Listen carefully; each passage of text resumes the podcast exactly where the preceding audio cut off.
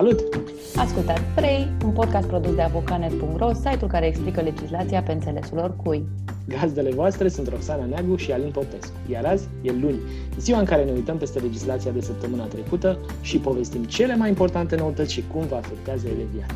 Împreună avem 30 de ani de experiență în analiza legilor, așa că săptămânal veți găsi aici o explicație corectă despre toate acele măsuri legislative care modifică lucrurile așa cum le știați. Începem, nu? 3! 3! 3! 3. Bună! Salut! Bine ați revenit la un nou episod din podcastul 3, uh, produs de avocanet.ro. Episodul, episodul 21. Uh, Trăim astăzi o zi memorabilă, Alin, uh, cel puțin pentru bucureșteni. Se lansează în sfârșit metroul din drumul Taberei. Dar cum nu s-a lansat încă, nu putem să spunem că e o zi memorabilă, nu? Păi, eu am trecut pe lângă stația de la Eroilor și erau acolo sepepiști, uh, care de televiziune. Am găsit în schimb de dimineață o discuție foarte interesantă pe Reddit, apropo uh-huh. de cât a durat acest, uh, construirea acestui metrou, care undeva în 10 ani sau ceva de genul ăsta s-a, de la momentul în care s-a semnat contractul uh-huh. și uh, ziceau ei acolo uh, despre uh, alte lucruri care au durat mai puțin de atât. Și pot să-ți dau câteva exemple dacă vrei. Spre exemplu, uh, Empire State Building, tunelul Canalul Mânecii. În România avem barajul Vidraru sau uh, șoseaua aia Transfăgărășanul, turnul Eiffel. Apoi, ca evenimente istorice, primul război mondial, al doilea război mondial au durat mai puțin. Dar, dar uite, sunt și lucruri care au durat mai mult, nu? Războiul de 100 de ani. care a durat și la 30 de ani, de fapt, nu? da, nu mai știu exact cât a durat, oricum nu 100 de ani, evident, dar a durat mai mult ca metroul nostru. Da, ci că Titanicul a fost proiectat, construit, lansat și s-a scufundat în mai puțin timp de atât. Uh, cei de la da. Beatles sau uh, toate albumele da. și s-au și despărțit în mai puțin timp de da. atât. De asta metrou e sub pământ, nu se scufundă, nu pățim nimic. Da. Hai să intrăm uh. în subiect.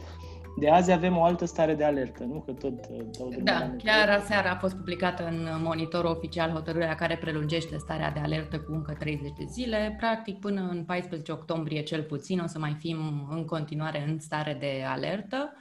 Documentul ăsta, ce mi s-a părut interesant, e că mai conține și regulile pentru votare, adică pentru votarea din 27 septembrie, când vom merge la urne să ne alegem uh, conducătorii locali, să le zicem așa, Mm, și mm, sunt câteva reguli acolo. Cele principale sunt alea uzuale, să le zicem așa. Ne dezinfectăm mâinile atât la intrare cât și la ieșirea din secția de vot.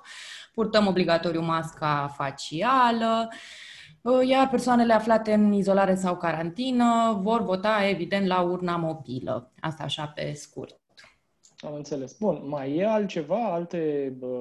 Tot... Era ceva și cu adunări, nu? Cu 100 de oameni sau asta era mai înainte? Am văzut aseară la televizor, nu? Că... N-am apucat să mă uit foarte atent pe hotărârea asta. O să verificăm dacă mai sunt și alte noutăți. Astea mi s-au părut mie cele mai uh, relevante. Nu, mi s-a părut interesant că vorbeau de adunări publice care ar putea fi de, peste, de până la 100 de persoane, cu distanțare socială și așa mai departe. Uh, dar astea se refereau evident la adunările electorale, că asta interesează mhm. legiuitorul în momentul ăsta, guvernul. Cu alte cuvinte, să poate strânge oameni să-i convingă pe mai mulți odată, pentru că altfel e complicat să treci așa din ușă în ușă. Ce ar trebui de altfel să facă politicienii noștri, da? Tocmai asta e problema. Ne strâng pe toți la un loc și ne livrează concentrat ori prin intermediul televizorului, radioului, internetului, la toți odată. Nu? Bun. Da, că tot vorbim de zona asta, nu de pandemie, că am început cu starea de alertă.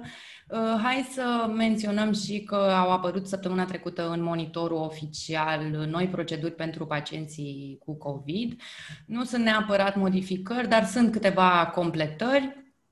Practic, uh, se uh, clarifică niște etape din astea procedurale apropo de ce se întâmplă cu pacienții cu COVID.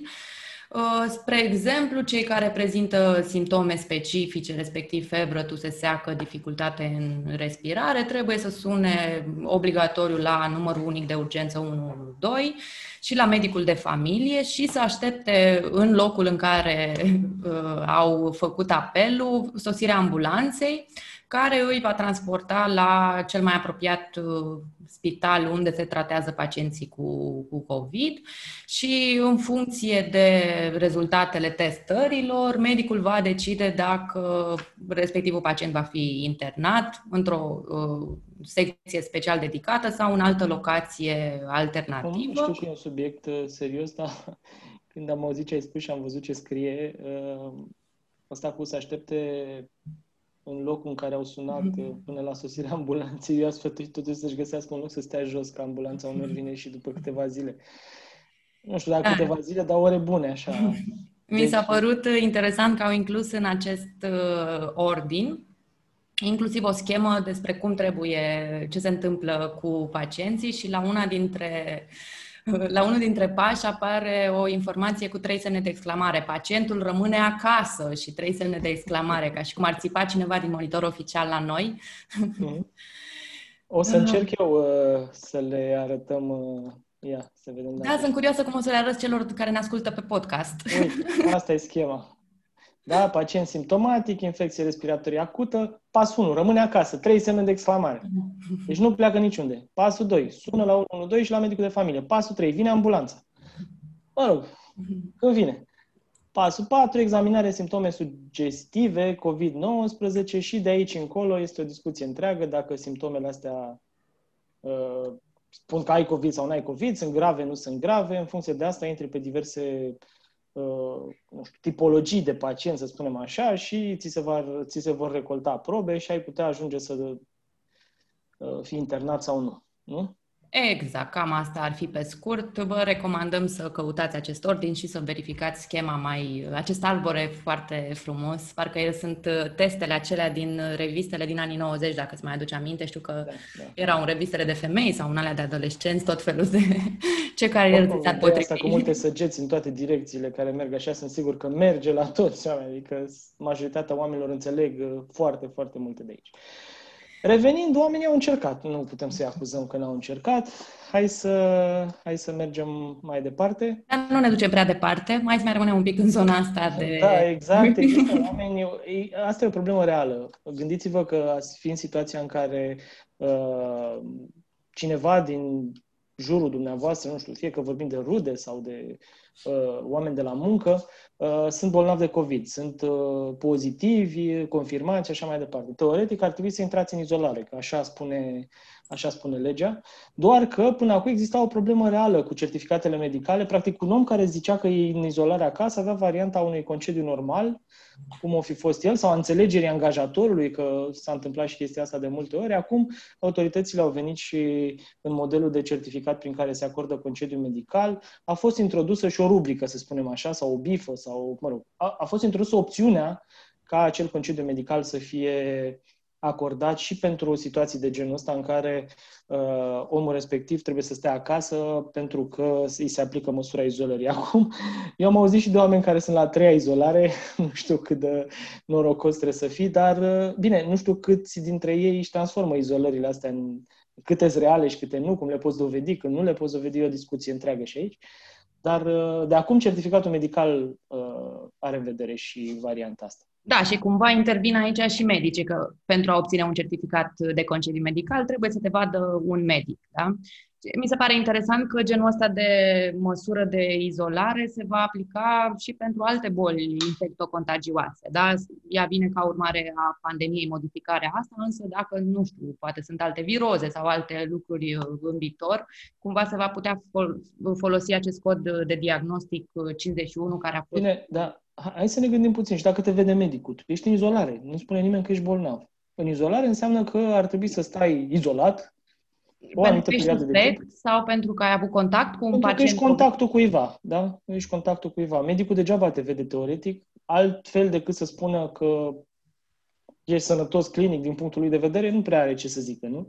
Da, dar trebuie să-ți dea acel certificat de concediu medical, n-ai cum să-l obții tu singur.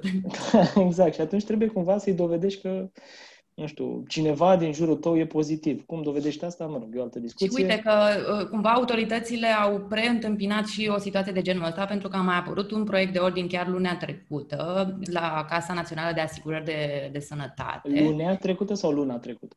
Luni. A. Lunea. lunea. Uh-huh. trecută, um, care zice că asigurații bolnavi care sunt nevoiți să stea în izolare la domiciliu sau o altă locație pe baza recomandării unui medic ce le-a evaluat starea de sănătate fără a fi, uh, fără a fi internat neapărat, vor beneficia și ei de concediu medical pentru perioadele de izolare. Până acum, doar cei evaluați într-o unitate sanitară puteau să beneficieze de, de măsura asta. Uh-huh. Am înțeles. Cred că cu știrea asta putem să încheiem un pic capitolul pandemic. Da, dar am putea, într-o formă, să rămânem tot în zona asta de angajați, nu? Pentru că Săptămâna trecută s-au adoptat noi modificări la Codul Muncii, la Camera Deputaților. Uh, ele vizează, în esență, încheierea și modificarea contractelor individuale și concilierea conflictelor individuale.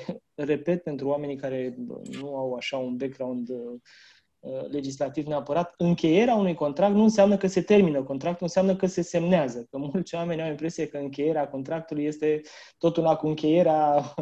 Cuvintele sunt cumva ciudate din punctul ăsta de vedere uh, un contract se încheie, adică se semnează, asta înseamnă. Da, da deci, cumva atunci începe relația de muncă. Exact, contractelor individuale de muncă. Uh, oricum o să, o să vedem ce se întâmplă mai departe, pentru că proiectul merge către, din câte știu eu, către președinte la promulgare. Da, e la promulgare acum. Uh-huh.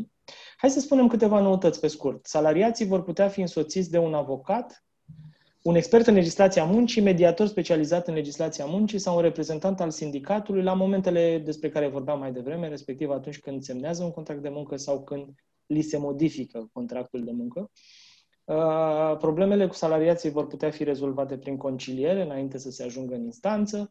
Salariații vor putea fi uh, asistați de un expert în legislația muncii sau de un mediator specializat în legislația muncii la cercetarea disciplinară și pentru activitatea de HR, angajatorii pot să folosească și salariați care n-au o specializare în acest domeniu. Cu alte cuvinte, pe mine sau pe Roxana.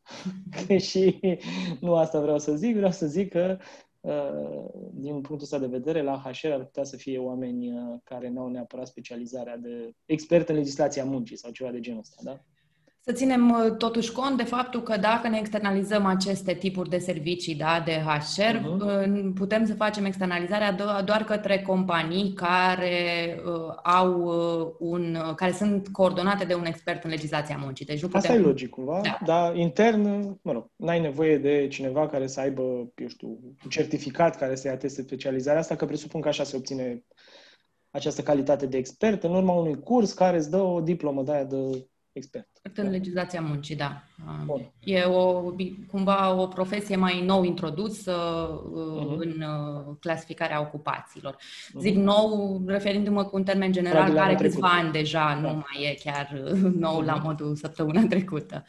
Da, și Bun. pentru că tot vorbim de Ministerul Muncii și de modificări în zona asta, e bine de menționat și uh, cumva o rundă nouă de modificări despre care se tot discută acum. Nu avem un proiect uh, oficial în acest sens, avem doar niște declarații, însă vorbim de niște modificări care se, ar putea fi substanțiale, pentru că e vorba de digitalizarea relațiilor de muncă, în sensul în care s-ar permite semnarea electronică a contractelor de muncă și a măsurilor de securitate și a instruirilor în zona de securitate și sănătate în muncă, dacă știți că ocazional trebuie să semnați tot felul de... Hai să ne gândim în primul rând la telesalariați, că despre asta e vorba, presupun, da? Ai oameni care muncesc de acasă, fie prin muncă la domiciliu, fie în regimul acela de telesalariat, de telemuncă. De telemuncă. În cazul lor e foarte complicat să le faci SSM. La fel, în cazul lor e bine cumva, dat fiindcă oamenii uneori sunt, poate, nu știu, în județe la distanță mare de locul în care se află sediul companiei, ar putea, ar fi util să le poți uh, semna cu ei, să poți semna cu ei digital toate hârtiile ce țin de respectivul contract de muncă. La fel, uh, tot în zona asta de modificări se mai discută despre niște măsuri de flexibilizare a relațiilor de muncă în sensul scurtării perioadei de preaviz. Acum ea este de 20 de zile, nu s-a dat un termen cam la ce se gândesc autoritățile, urmează să vedem și aici. Uh, și se mai dorește, din discuția asta reiese, introducerea plății muncii la oră. Practic ar urma să se stabilească un tarif orar care să fie diferit de nivelul minim actual de salarizare stabilit în funcție de fracțiunea de normă a salariatului uh-huh. part-time. Și că, uh-huh. practic, acum când se stabilește salariu minim, ai în conținutul HG-ului respectiv și uh, cât revine pe oră pentru fiecare angajat și în funcție de uh, coeficientul ăla calculezi tu fracțiunile de normă, dacă un angajat lucrează două ore, patru ore și așa mai departe. Ori înțeleg acum că ar vrea să introducă și o, un alt coeficient legat de uh, munca asta orară, la oră, da? Uh, dacă stau să mă uit așa la comunicatul de presă de la Ministerul Muncii, estimarea mea, cum se întâmplă de obicei, e că dacă ar fi să intre în vigoare, aceste modificări ar trebui să intre în vigoare undeva la începutul anului viitor. Deci probabil că de la 1 ianuarie, dacă lucrurile se mișcă, ar putea ajunge acolo. Da, cu siguranță e nevoie de o digitalizare aici, pentru că, așa cum ziceai și tu la începutul discuției noastre, paradigma s-a modificat destul de mult odată cu pandemia și cu lucrul nostru de acasă și atunci e nevoie de niște instrumente cu care să putem să uh, lucrăm în condițiile astea, pe zona asta birocratică, da? instruiri de SSM, semnări de contracte de muncă, de acte adiționale și așa mai departe. Că acum știm și noi din proprie experiență, este un pic de haos, trebuie să trimiți documentele în format fizic, trebuie să, să-ți vină înapoi, să, e foarte, foarte bizar un pic și destul de complicat. Uh-huh. Uh, bun, tot în zona asta, cumva, e o discuție întreagă de săptămâna trecută. Cred că a preluat mai toată presa informația. Uh, Uh, există două proiecte de lege înregistrate în Parlament. Uh, ambele au uh, legătură cu modul în care angajații și angajatorii ar trebui să raporteze unii la alții în viitor. Un prim proiect semnat de, de oameni din mai multe partide, din câte țin eu minte. Uh, nu, să știi că dacă te referi la cel cu împărțirea profitului, uh, sunt vreo 5-6 uh, semnatari și majoritatea sunt deputați PSD, uh-huh. unul mhm. singur fiind independent. Am înțeles, ok. Celălalt înseamnă că e semnat de oameni de la mai multe partide. Deci, cel cu împărțirea profitului, că Roxana tot a, a spus deja, angajatorii care registrează profit ar putea fi obligați, dacă acest proiect trece prin Parlament, să-l împartă cu salariații lor. Printre altele reguli, printre regulile pe care le prevede acest proiect, una dintre ele e că acele companii care obțin profit net la finalul unui exercițiu financiar anual vor fi obligate să împartă 7,5% din acest profit cu salariații propri. Au fost diverse discuții pe tema asta. Eu prefer să nu reiau nici argumentele pro, nici argumentele contra. Până la urmă, fiecare om trebuie să judece așa cum e el. Unii au spus că uh, împărțirea aceasta a profitului nu e corectă pentru că ar trebui atunci să împartă și riscurile afacerii, să împartă și uh, pierderile afacerii cu salariații. Plus uh, cheltuielile inițiale de demararea businessului. Exact. Dacă te pui în pielea salariaților, unii dintre ei, aceia care în general sunt tratați rău de patronate, probabil că și-ar dori să câștige mai mulți bani și atunci consideră că ar fi îndreptățiți la o parte din profit.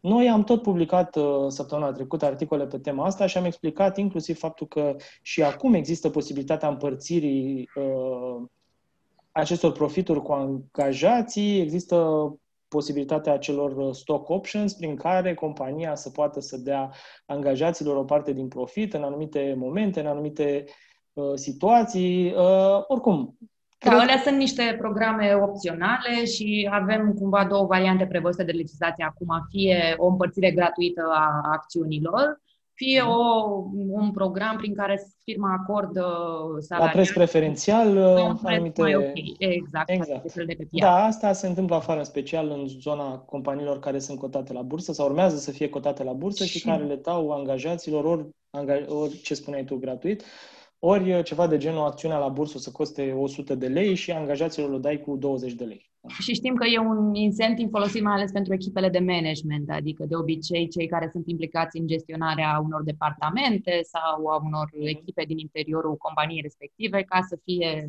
motivați, primesc, nu știu, poate la un anumit număr de ani din companie sau la anumite realizări profesionale foarte grozave, acest mod de beneficiu, nu? Da. Uh, asta e o discuție întreagă, o să vedem uh, cum evoluează lucrurile. Eu nu cred că are vreo șansă un proiect de genul ăsta să treacă din parla- prin Parlament, nu pentru că, mă rog, uh, există niște forțe oculte care se opun, ci pentru că, până la urmă, există o formă de siguranță a circuitului economic pe care un astfel de proiect l-ar putea uh, încurca destul de mult. Un alt proiect uh, tot Să știi că m-am uitat, Alin, iartă-mă că te întrerup, m-am uitat cât uh, vorbeai tu. Se uh-huh. pare că inițiatorii sunt, uh, la o primă vedere, aceiași ca în partea cealaltă. Ah, bun, înseamnă că oamenii au, au pus cele două, cele două proiecte deodată. E, potrivit celui de-al doilea proiect, firmele sunt obligate să consulte angajații în luarea deciziilor și să informeze constant despre mersul afacerii. Cu alte cuvinte, uh, proiectul impune patronatului, să spunem așa, deși mai degrabă conducerii firmelor, să se consulte mai mult cu salariații pe chestiuni care țin de, nu știu, financiar, recrutare, tehnologizări, Uh, mai extinsă sau nu, în funcție de cât, cât de mulți angajați are firma, obligația generală de informare va presupune și prezența obligatorie a reprezentanților angajaților la ședințele conducerii, unde se decid aspecte ce ar putea afecta pe, pe salariați. Uh, cumva, parlamentarii spun că această lege uh, ar putea să ducă la invalidarea acelor decizii luate fără participarea reprezentanților salariaților și efectul ar fi unul de modificare inclusiv a legii societăților comerciale, unde există diverse condiții de validitate, cum se cheamă ele, ale deciziilor respective. E, legea asta ar avea inclusiv o influență acolo.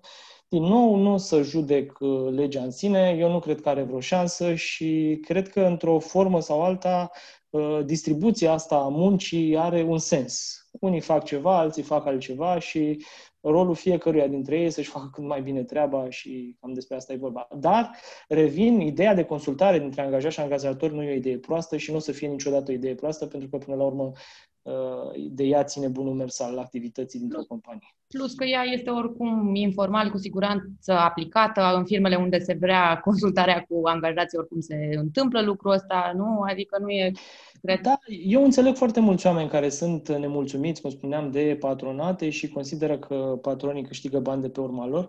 Uh, în același timp, însă, am întrebat întotdeauna toți oamenii pe care am văzut nemulțumiți de locul de muncă, uh, de ce continuă să muncească acolo? De ce nu încearcă să-și găsească un loc de muncă în altă parte? Și ani de zile în România s-a căutat uh, într-o nebunie întreagă angajați în toate sectoarele economice. Și n-am înțeles niciodată de ce consideri că merită să rămâi, să fii abuzat de un angajator care nu-ți plătește la timp uh, salariul sau nu-ți plătește la timp nu știu ce alte drepturi sau te tratează ca pe animale și tu continui să te duci la muncă acolo doar pentru că, nu știu, ai atitudinea aia omului abuzat într-o relație uh, domestică ce preferă să ia în continuare bătaie pentru că nu vede un viitor în altă parte.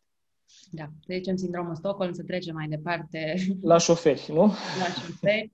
Uh, o să încep uh, cu o veste bună, cred eu, pentru bucureșteni. De ieri începând se poate cere rambursarea vinietei oxigen uh, de către cei care au apucat să o plătească. Practic, primăria a făcut posibil la platforma prin care să se depună cererile pentru rambursarea acestor bani. Uh, e foarte important de știut că se vor uh, rambursa doar banii de după 22 martie, pentru că în perioada 1 ianuarie-22 martie cumva uh, taxa asta a fost în vigoare, ea a fost abrogată ulterior acestei date și automat cei care au apucat să plătească până în 22, de ma- 22 martie nu vor primi banii, banii înapoi. Uh-huh. Procedura, cel puțin în teorie, zice că banii ne vor fi virați în 30 de zile lucrătoare de la data la care au fost uh, solicitați. Deci ar trebui să vă documentați dacă ați plătit taxa asta și să uh, depuneți documentele necesare. E o cerere specifică uh, și mai trebuie depuse trei copii, una după actul de identitate, una după certificatul de înmatriculare și una, evident, după documentul de plată a vinietei.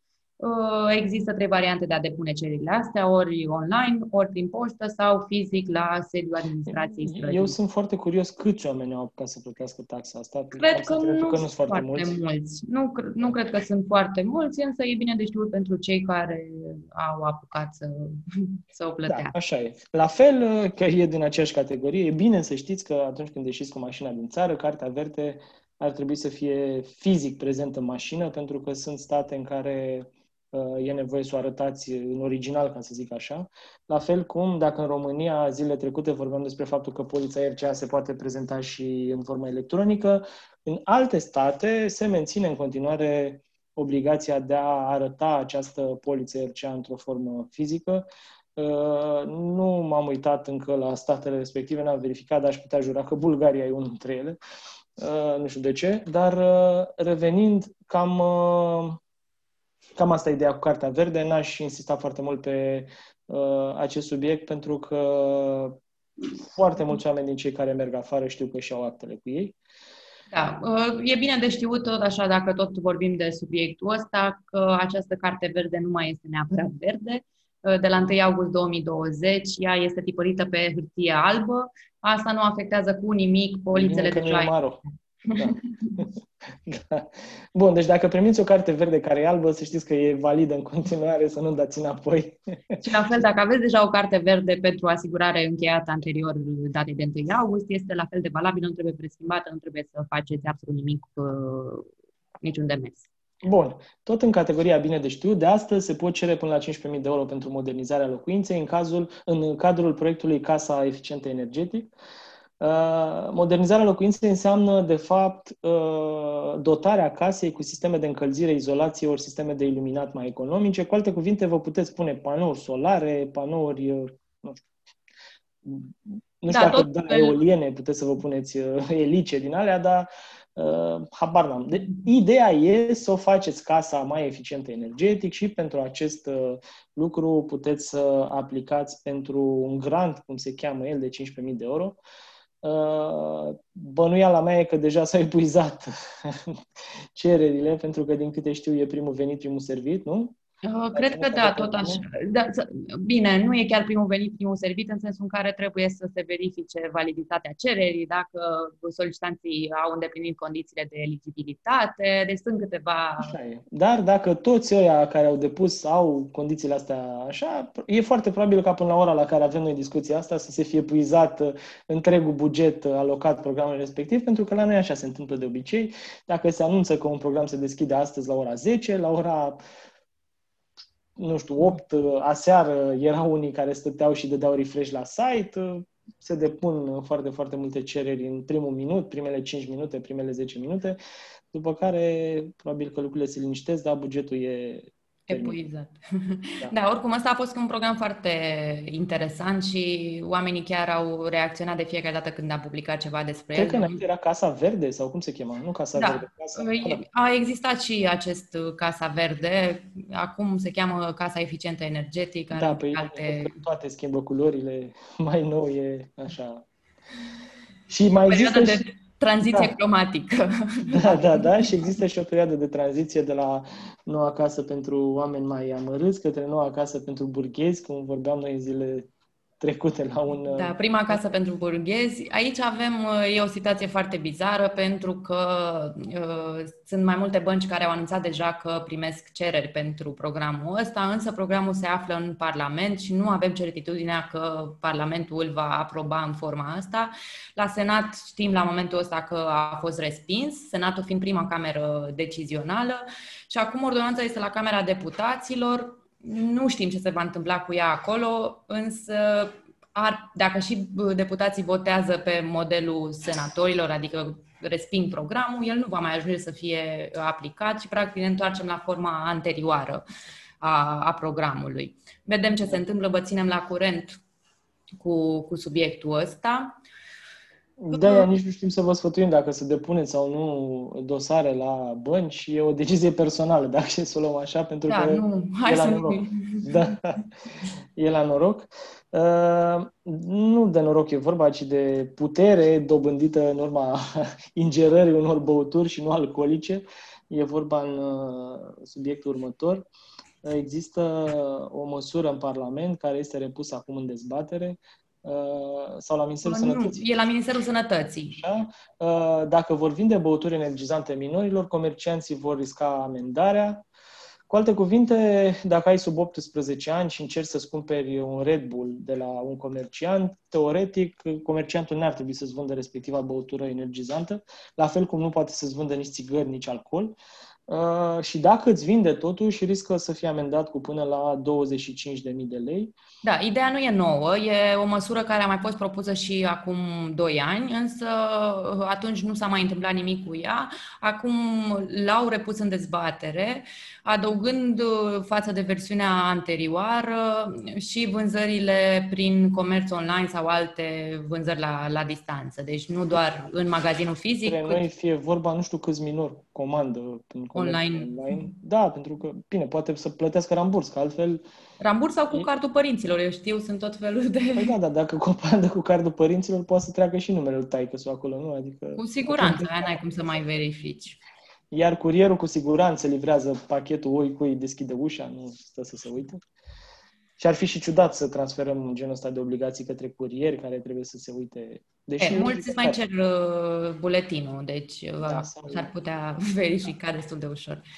Bun, uh, uh, zici tu? Zi da, hai să mergem mai departe, tot așa cu o ordonanță de urgență care uh, a fost adoptată săptămâna trecută, care vrea să încurajeze sportul de performanță.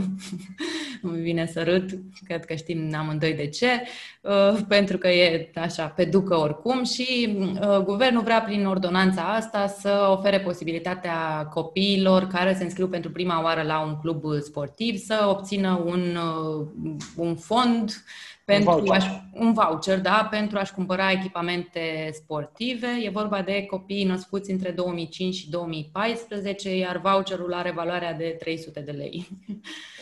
Am înțeles. Deci vorbim de copii de la 6 ani până la 14-15 ani, depinde cum. Da, cam când încep, de fapt, uh, nu, uh, da. implicările astea în sporturi de, de performanță, voucherul se acordă o singură dată. Deci dacă l-am luat, nu putem să-l cerem în fiecare an, spre exemplu. Da, ce interesant e însă că nu se acordă de autoritățile locale, ci se acordă de la bugetul de stat, din câte văd. Este o, practic, o, o decizie a guvernului, care e autoritatea centrală și de asta banii o să vină de acolo, din bugetul central și nu din bugetele autorităților locale. Uh, nu care avea legătură, dar dacă așa e la rând, hai să discutăm și despre lucrul ăsta. Transportul de lemn fără documente care să ateste proveniența legală a devenit de săptămâna trecută infracțiune.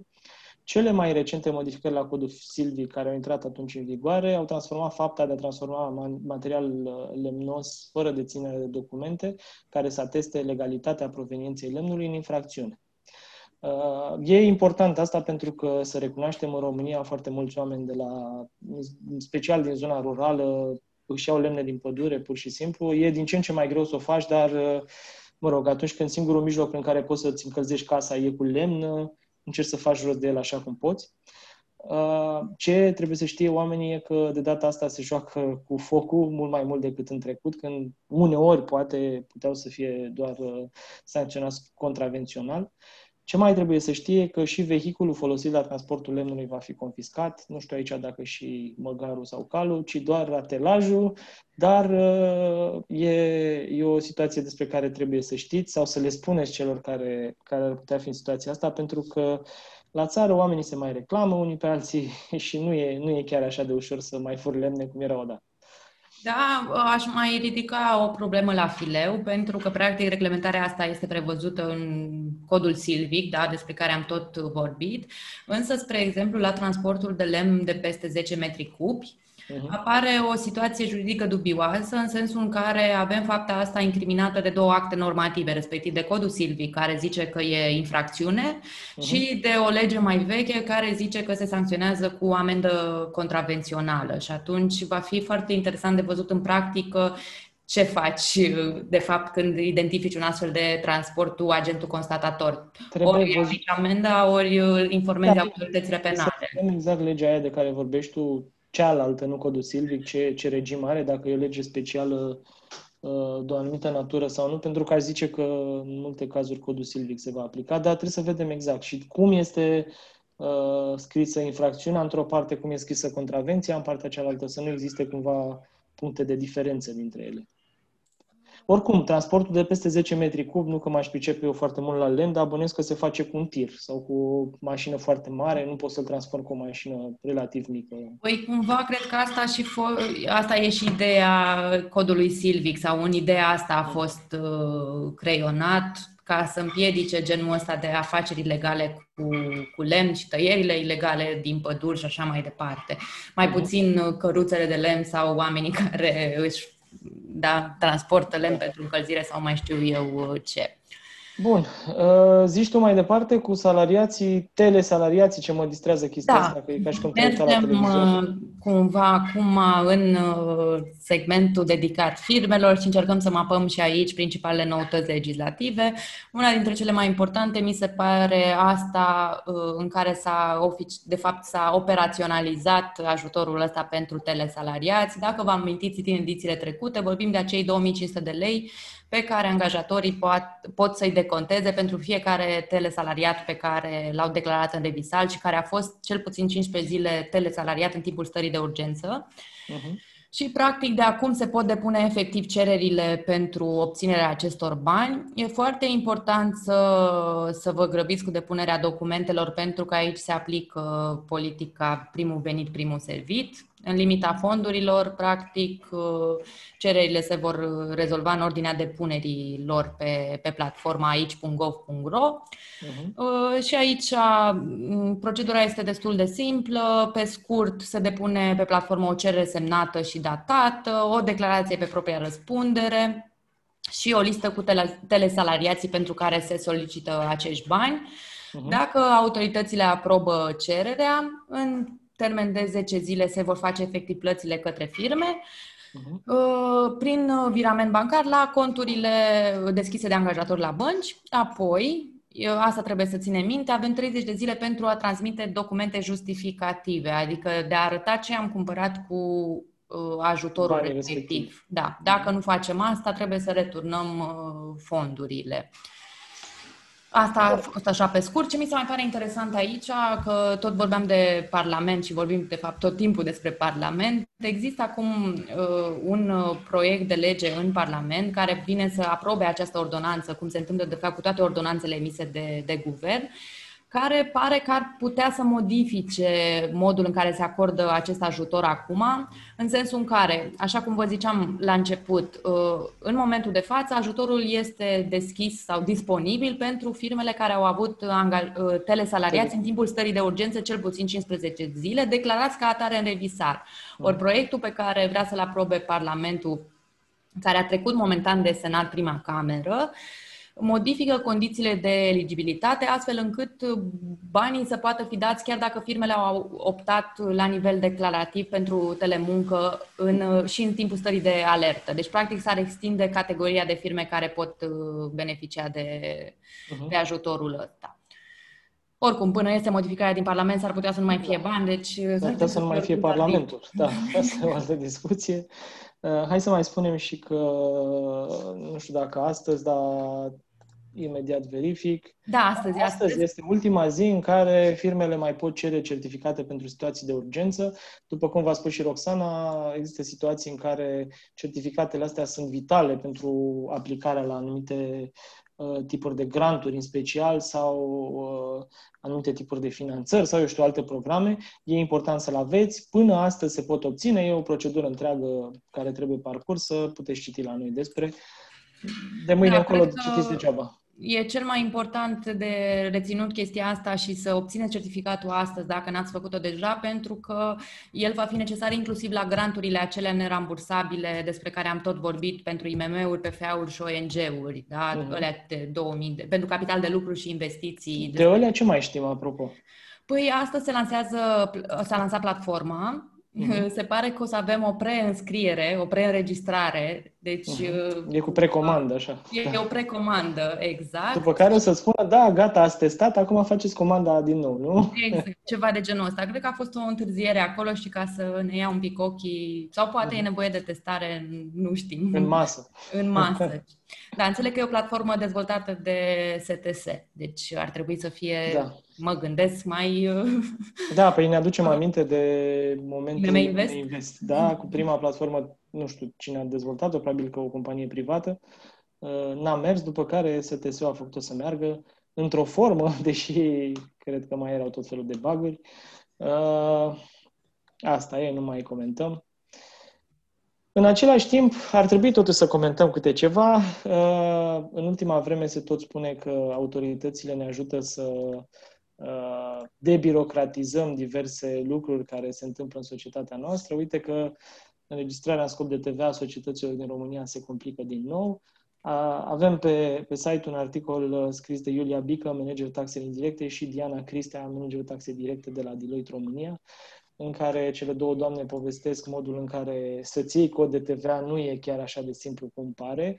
Unul dintre exemplele pe care le dau uh, doamnele acolo e că, în practic, o companie care optează pentru obținerea codului de TVA ulterior înființării, cu alte cuvinte, vrei să obții cod de TVA pe șase luni, după un an de la momentul la care te-ai înființat, va constata că declarația pe proprie răspundere depusă online este respinsă de sistemul administrației fiscale cu justificarea că aceasta a fost abrogată prin hotărârea Guvernului 340 deși în textul hotărârii nu există niciun fel de prevedere de genul ăsta. Și aici probabil că trebuie discutat, e o discuție mai lungă, dar da, practic, de... problema pare că e, de fapt, o necorelare între sistemele informatice și practica inspectorilor cu prevederile legislative. Da, ai un cadru legislativ care simplifică procedura, însă în teritoriu și prin aplicațiile informatice el nu este încă recunoscut sau transpus în, în practică. Da, da poate că, ar, poate că ar fi bine ca într-un moment sau altul autoritățile să-și facă și un plan de comunicare, să spunem așa, atunci când propun uh, Uh, proiecte de acte normative, m-am gândit mult, mi s-ar părea o idee uh, care ar fi extrem de utilă, ca pe lângă studiul acela de impact să apară și un plan de comunicare a modificărilor în interiorul organizației respective, tocmai pentru că în cazul ăsta am eliminat variantele în care te duci la ANAF sectorul 1 și la ANAF sectorul 6 sau la ANAF Timișoara și ANAF uh, Suceava și afli lucruri diferite. Sau te duci la un funcționar, astăzi afli ceva, mâine la ghișeu afli de la un alt funcționar altceva la aceeași instituție. Da. Că, din păcate, pe acești oameni nu îi instruiește nimeni unitar vorbind. Da? E, sunt multe discuții și multe probleme care apar din cauza acestor practici neunitare și cu aceeași mărie alte pălării la fiecare. Da. Bun, hai să vorbim și despre un alt proiect, uh, program de finanțare, dacă vreți să-i spunem așa. Guvernul a adoptat normele de aplicare pentru IMM leasing, așa că programul respectiv va putea demara în curând. Stăteam și mă gândeam zilele trecute că, uh, nu știu, e o strategie interesantă asta, în care arunci pe piață foarte, foarte, foarte multe programe, să pară că dai foarte mulți bani, tu stat, ești foarte darnic cu foarte, foarte multe Uh, companii, dar dacă stai să te uiți la fiecare dintre programele astea, vei vedea că au diverse bube majore, ca să zic așa. Ori nu le merge softul de înregistrare, ori, uh, cum e la IMM Invest, ok, s-au înregistrat companiile, numai că din zecile de mii de companii afli că doar câteva mii au primit cu adevărat banii ăia. Restul sunt pierdute pe un drum, așa, o potecă șerpuită. Ai, aici aș avea o mențiune, pentru că cumva la IMM Invest s-a întâmplat chestiunea asta pentru că odată tu te înscriai pe platforma statului, da? Și uh-huh. acolo bifai niște criterii de eligibilitate care erau ok, însă analiza finală a dosarelor se făcea de către bancă pe criteriile de acordare a creditelor. Să fie implicat și fondul ăla de garantare și contragarantare, sau cum se cheamă. Uh-huh. Deci, cumva, sunt foarte multe instituții, într-adevăr, implicate acolo, dar la multe dintre celelalte programe, dacă stai să te uiți, inclusiv la aia cu granturile, da? Vorbim de șase luni, cred că, de proiectul ăla deja. Dacă nu de mai mult. Nu chiar de șase luni, cred că prin aprilie, când păi, hai să comisia... aprilie, mai, iunie, iulie, august, azi e septembrie. Da, nu știu, mi se pare mai șase. Da, dar hai să nu, să punem în balanță faptul că, da, și procesul legislativ este complicat și că trebuie să bifeze anumite etape și aici, într-adevăr, apar tot felul de întârzieri care n-ar trebui să apară. Însă, în cazul IMM Leasing, avem o, și aici, evident, o întârziere. Programul trebuie să fie gata undeva la finalul lunii august. Deci, oricum, e foarte ciudat pentru că, deodată, odată, ai procesul legislativ pe care, dacă îl faci corect, oricum trebuie să respecte niște termene și uh-huh. o temporizare, însă faptul că autoritățile nu respectă termenele astea duc la îngreunarea și, de fapt, întârzierea foarte mare a, a proiectelor. Tocmai asta, asta eu, eu, cumva, de fapt, ăsta e verbul, nu pot să... Eu de asta îi acuz. Îi acuz de faptul că...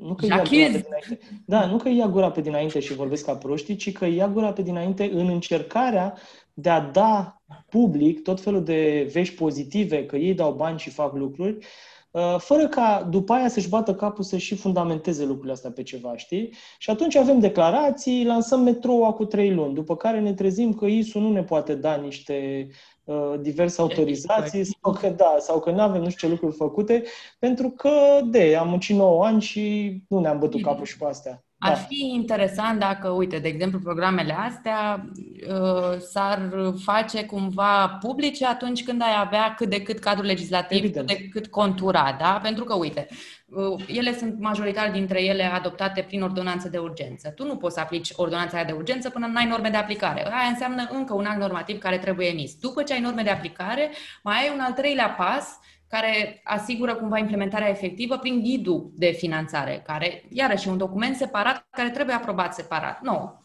Actele astea, pentru că presupun comunicarea între mai multe instituții, operaționalizarea tehnică a unui anumitor chestiuni, durează foarte mult. Ori dacă tu ai lansat pe piață un program când ai avea măcar conturat și normele de implementare și ghidul de finanțare, poate ai putea comunica în felul ăsta integrat și ar fi mai Despre asta e vorba.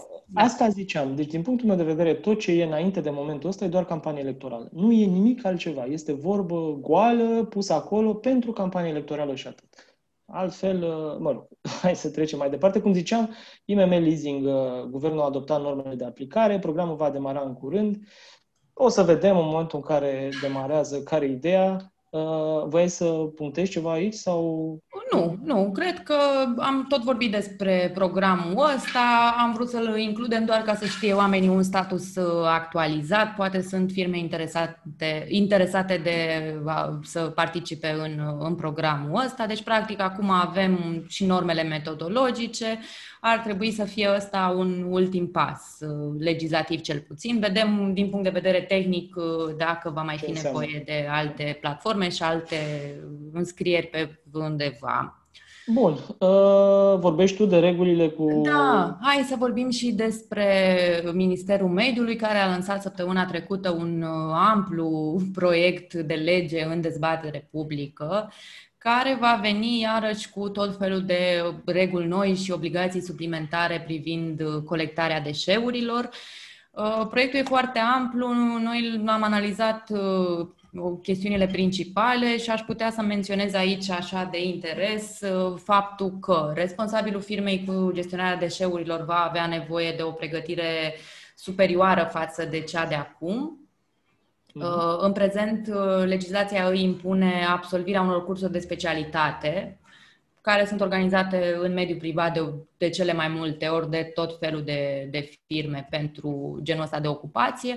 Ori de acum, în companiile care au autorizație de mediu, nu de acum, dacă de proiectul ăsta va ajunge să intre în vigoare, companiile care au autorizație de mediu vor fi obligate să aibă un responsabil care are studii superioare, și doar o persoană de tipul ăsta va putea fi desemnat pe postul respectiv. Apoi nu va mai fi permisă arderea deșeurilor colectate, cum se întâmplă acum în foarte multe cazuri uh, la gropile de, de gunoi, care, lucru care mhm. poluează și cumva distruge sau, mă rog, distorsionează foarte mult uh, viața oamenilor care locuiesc în apropierea lor. Uh, și aici se prevăd uh, tot felul de amenzi, inclusiv pentru persoanele fizice care ar face asta, deci obligația nu discerne neapărat între firme și persoane uh, fizice. Apoi uh, se mai introduce la colectare uh, ideea asta de a colecta separat textilele, uh-huh. o obligație care ar trebui implementată până în 2025. În lipsa implementării, amenziile o să fie destul de substanțiale, 40.000 de lei, vor, cel puțin asta e suma pe care o prevede proiectul acum. Uh, și, iarăși, foarte interesant, cei care au autorizații de construire sau de demolare vor trebui să aibă un plan de gestionare a deșeurilor. Deci ei vor trebui să anunțe cumva de dinainte ce vor face cu uh, deșeurile în urma demolării sau construirii unor, uh, unor construcții. Cu siguranță e un proiect despre care vom mai vorbi. El este abia la începutul parcursului său legislativ. Am vrut să-l introducem ca să aveți așa o idee despre ce ne mai așteaptă în direcția asta de obligații de mediu. Cred că vă ziceam și în edițiile trecute că sunt multe și vor tot fi modificări pe, pe zona asta pentru că e și o tendință la nivel european și cumva la care noi trebuie să, să ne conformăm. Bun. Uh, eu uh, un singur subiect am mai văzut în desfășurătorul pregătit de tine, să recunoaștem și asta, uh, faptul că de luna viitoare firmele care au contracte cu statul vor folosi doar facturi electronice adaptate la standardul european. Cu alte cuvinte, autoritățile introduc de luna viitoare în domeniul achizițiilor și lucrărilor publice standardul european de facturare electronică. E o chestie importantă, e un subiect care interesează aceste firme și vă invităm să citiți la noi pe site mai multe despre el. Uh, România era obligată să introducă acest standard încă de la finele anului 2018. Trebuia să transpună în legislația de la noi o directivă din 2014. Am întârziat, ca și în multe alte cazuri, n-am întârziat mult, sunt doar 2 ani și ceva. Uh, de aici încolo, țineți minte, trebuie să respectați standardele europene de facturare electronică, o să vedeți care sunt acelea dacă citiți uh, materialul de la noi. Bun. Păi cred că cu subiectul ăsta putem să încheiem și ediția de astăzi și să... Da, uite, mai văd un subiect de astăzi. Uh, scuze că te-am întrerupt, dar mi s-a părut interesant. Autoritățile sunt atât de dornice să aibă votanți și cumva e și o chestie care ține de drepturile bolnavilor de COVID. Cei infectați cu coronavirus vor vota cu urna mobilă. Sunt chiar curios cum o să arate agenții electorali care vor căra urna mobilă prin spitalele COVID. Uh, și mai că medicii care lucrează acolo, îmbrăcați în echipamente. Da, nu știu, o să fie interesant. Să numărat voturile alea și așa mai departe, da. Uh, asta e, pentru că cumva trebuie să le numere niște persoane care nu pot fi acei medici, da? Trebuie să fie reprezentanți în uh, acea circunscripție electorală. E o discuție întreagă aici, dar uh, revenind, eu cam, cam asta aveam de spus astăzi. Păi, hai să mulțumim oamenilor pentru atenție pentru că ne urmăresc, să le reamintim că ne pot uh, asculta doar fără să ne vadă pe toate aplicațiile de podcasting importante, Spotify, Google, Apple Podcasts uh-huh. și să le urăm, nu știu, o zi frumoasă și o săptămână cu spor. O zi frumoasă și țineți minte, ne auzim marțea de acum încolo, pentru că lunea am considerat noi că încă se mai întâmplă diverse lucruri interesante și marțea am putea să vă povestim direct de ele, nu? Da. O zi frumoasă! La revedere! Vă mulțumim pentru atenție și ne reauzim luna viitoare cu un nou episod. Ne găsiți pe Spotify, Google și Apple, iar dacă vă abonați la podcast, veți fi primii care află când am publicat un episod nou. Vă dorim o zi frumoasă, în speranța că mai ușoară tocmai v-am făcut-o noi. Pe luni! zi frumoasă!